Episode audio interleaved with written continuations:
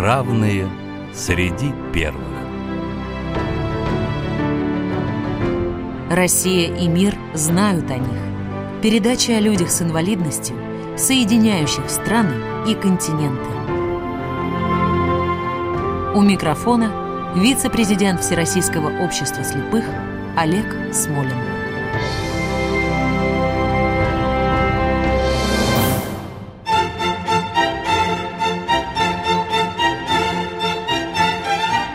Здравствуйте. Эту программу мы по традиции начнем с любимого произведения нашего героя. Итак, Антонио Вивальди «Времена года».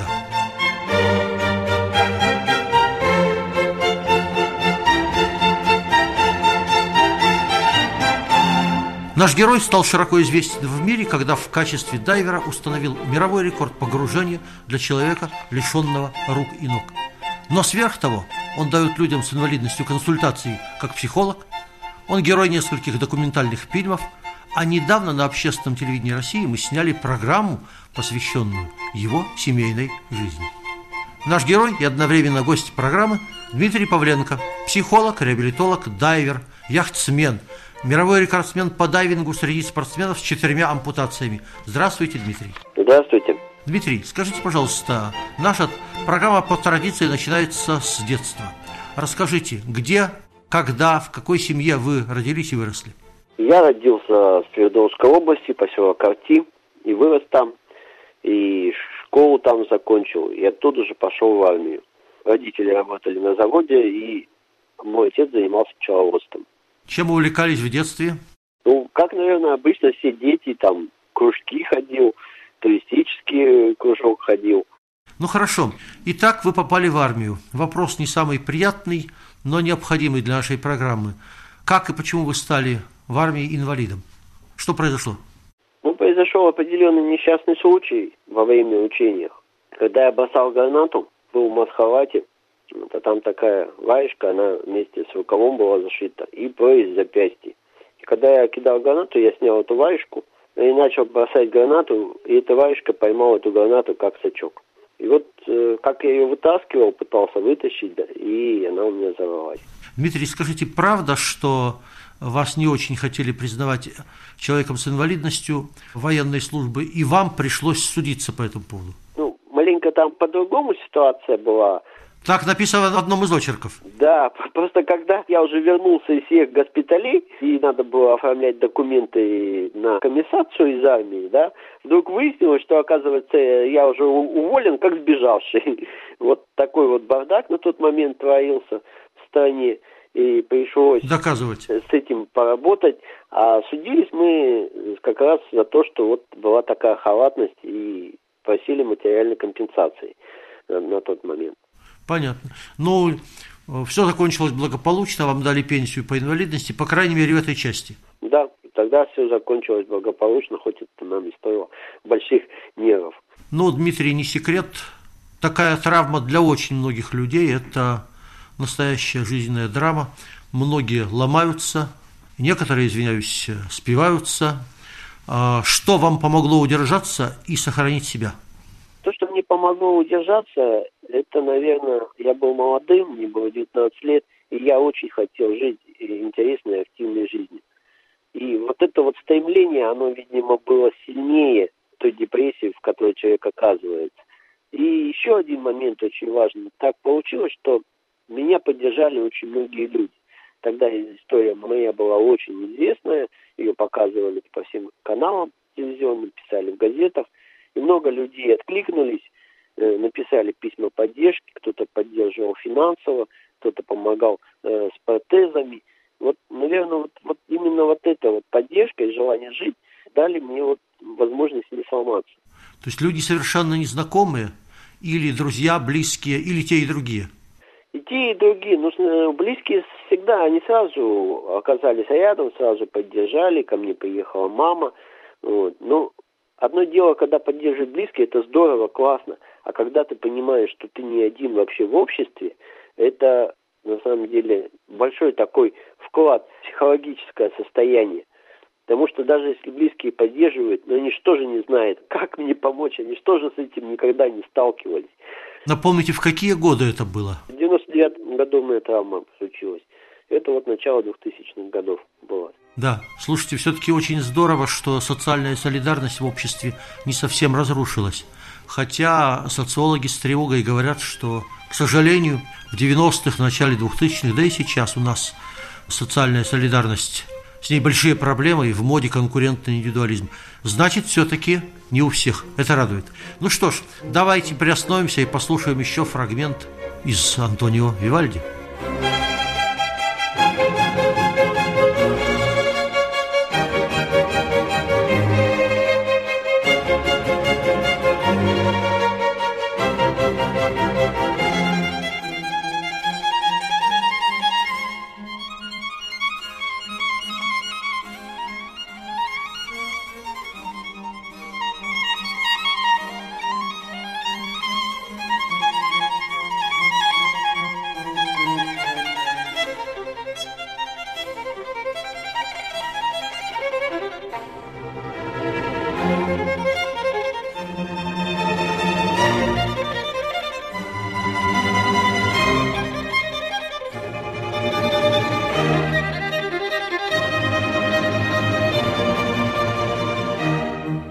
Дмитрий, а теперь расскажите, как вы пришли в спорт?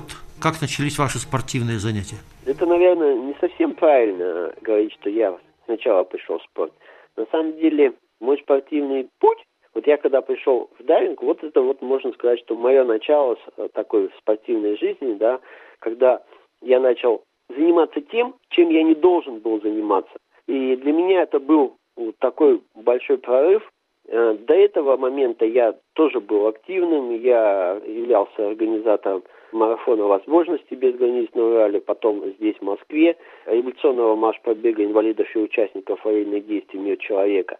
И так или иначе я был связан со спортом, но впрямую в нем не участвовал. А когда пришел в дайвинг, и когда передо мной встали вот эти вот все сложные задачи, которые нам надо было адаптировать, адаптировать оборудование, адаптировать какие-то подходы в обучении.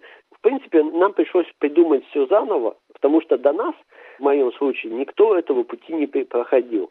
И вот это вот, вот так я вошел в спорт, я считаю через дайвинг. То есть сначала были спортивные коляски, я правильно понимаю, да? А затем уже дайвинг. А кто вам вообще дайвинг посоветовал? Как вообще это произошло? Меня пригласил попробовать Дмитрий Князев, у него проект Open Water Challenge по обучению людей дайвинга с инвалидностью. Это у него полностью волонтерский проект. Он за это не дает денег. Он находит людей, которыми ему бы были интересны, которых он хотел обучить. Вот он обратился ко мне, написал мне, сказал, что я вот видел, не хочешь ли ты попробовать себя в дайвинге. И я вот э, попробовал, мне очень понравилось, это не просто понравилось, это понравилось моей супруге, и мы вдвоем начали процесс обучения. До супруги еще доберемся. Скажите, а где это было? Где вы впервые погружались? Это было здесь, в Москве.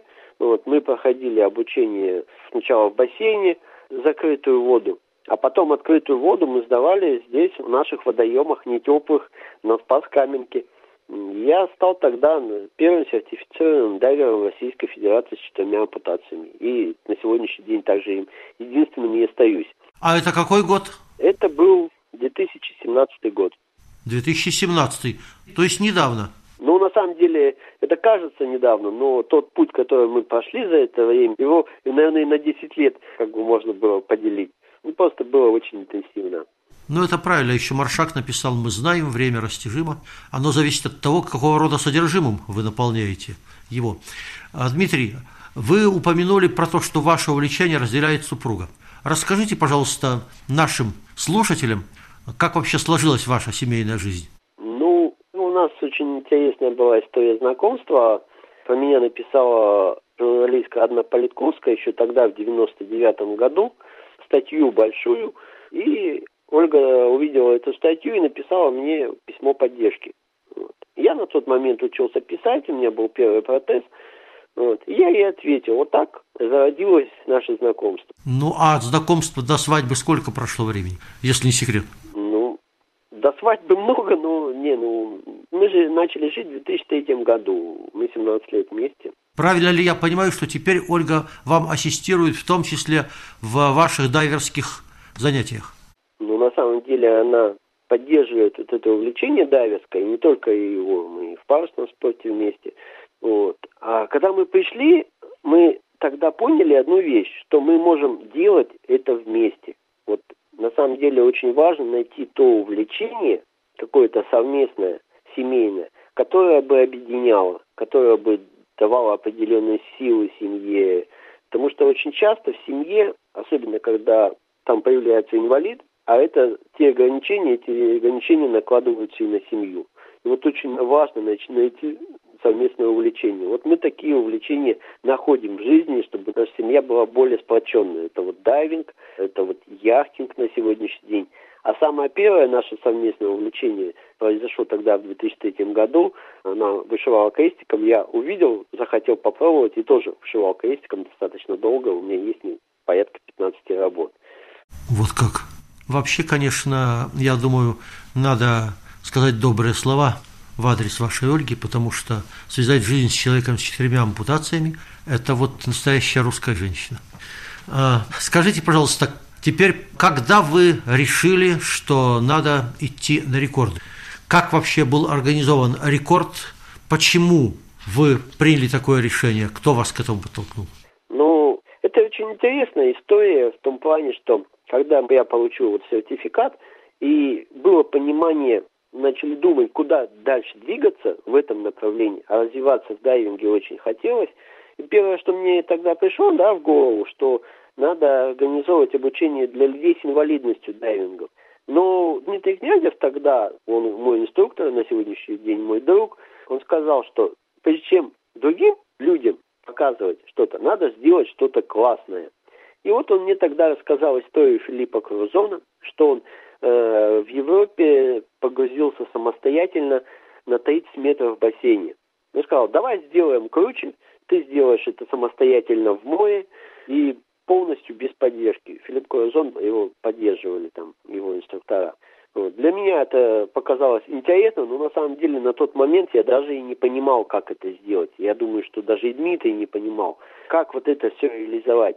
Но мы подумали, у нас появился после этого появился план, подумали, какое оборудование могло бы сработать в этом ключе. И после первой нашей тренировки тогда в Египте мы поехали и семь дней просто выходили, испытывали разное оборудование, разные подходы, и тогда у нас э, родился вот этот рычаг, с помощью которого я управляю компенсатором плавучести. Вот только вот после этого стало понятно, что рекорд возможен.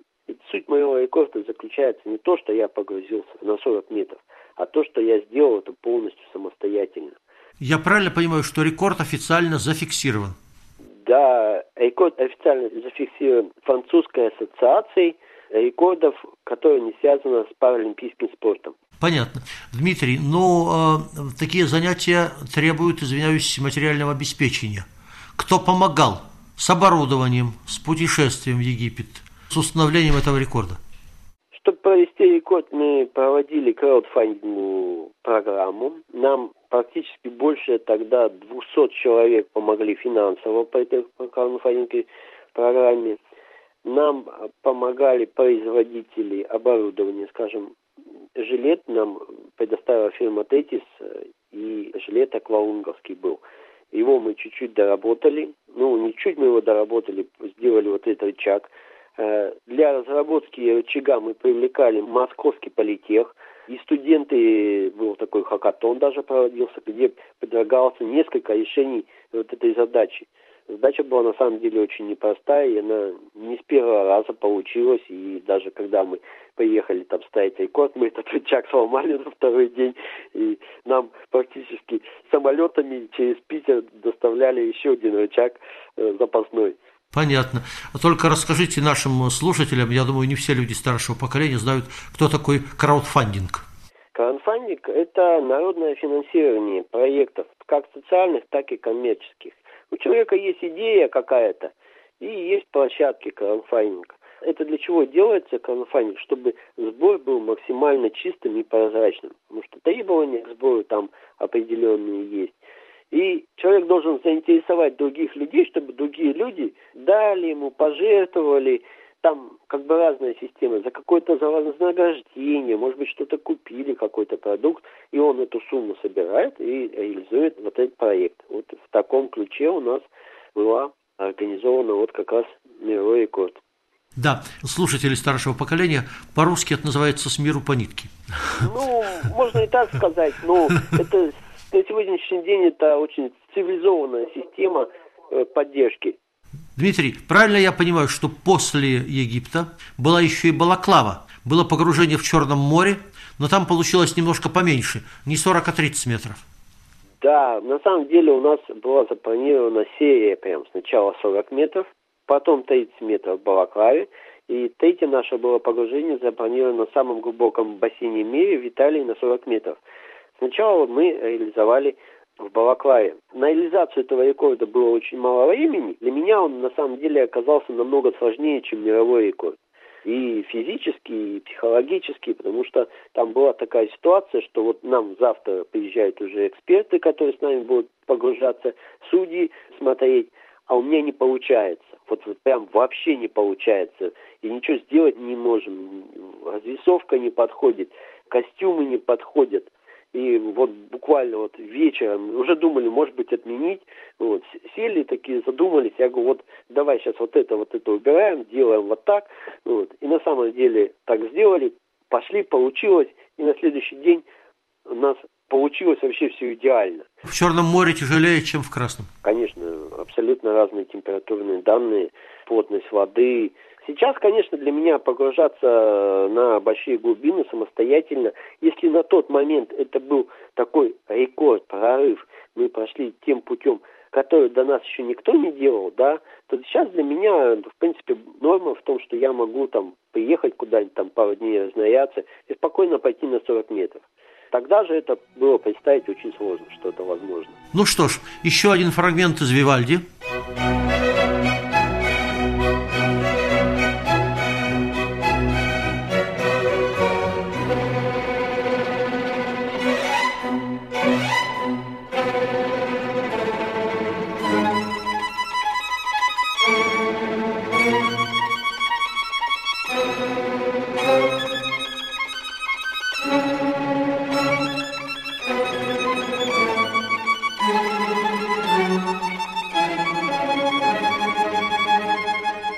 Теперь давайте к другой стороне вашей жизни. Вы психолог, реабилитолог. В чем заключается в данном случае ваша работа? Я бы здесь начал, что мне помогло выжить жизнь. В свое время я встретил человека Валерия Михайловича Михайловского. Он был реабилитологом. У него был центр здесь, в Зеленограде. Это был 2005 год. И вот он мне помог найти свой путь в жизни. И этот путь стал именно психология и реабилитология. А подход заключается в том, что человек должен сам прикладывать усилия, а общество или сообщество какое-то ему в этом помогать. Тогда путь реабилитационный намного легче проходит, короче, и человек не тратит большое количество времени. Чем же в основном ко мне обращаются, да, как к специалисту? Основная проблема, с которой люди ко мне приходят и спрашивают, как жить дальше с тем, что с нами стало. Вот когда человек проходит первую стадию, когда он пытается вернуть все, что было, и сначала делает возможное, потом делает невозможное, а это не работает. Он остается в коляске, на костылях, и он попадает в определенную изоляцию, он как бежит по одному кругу и ничего другого-то не видит, пытается решить свою проблему. И вот с этим, в основном с этим, ко мне приходят люди. Как жить дальше в этой ситуации? Что нужно сделать? И здесь мы всегда строим определенную программу, мы ищем тот живой ресурс, который есть у человека, тот новый алгоритм, который ему позволит жить полной интересной жизнью. И здесь как раз очень хорошо подходит практически все наши мероприятия, которые мы проводим, которые мы работаем. Это вот сеть, э, вот дайвинг, это революционный марш-пробег. Ну вот сегодня это еще и парусный спорт, который меня вот захватил со всей силой, которая только возможно. То есть в основном через спорт вы помогаете людям реабилитироваться? Или не только? Да, я скажу так, это определенные формы активности. Они могут быть разные. Но человек должен проявлять определенную активность, что-то делать. Ну, сколько раз сталкивались с ситуацией, вот, человек приходит и говорит, что я хочу вот это, вот этого, но при этом не хочу ничего делать. И, соответственно, не делает, и ничего не меняется. А бывает ситуация, вот смотришь на человека, вот у него потенциала-то нету. А он начинает потихоньку делать, тут сделать, там сделать.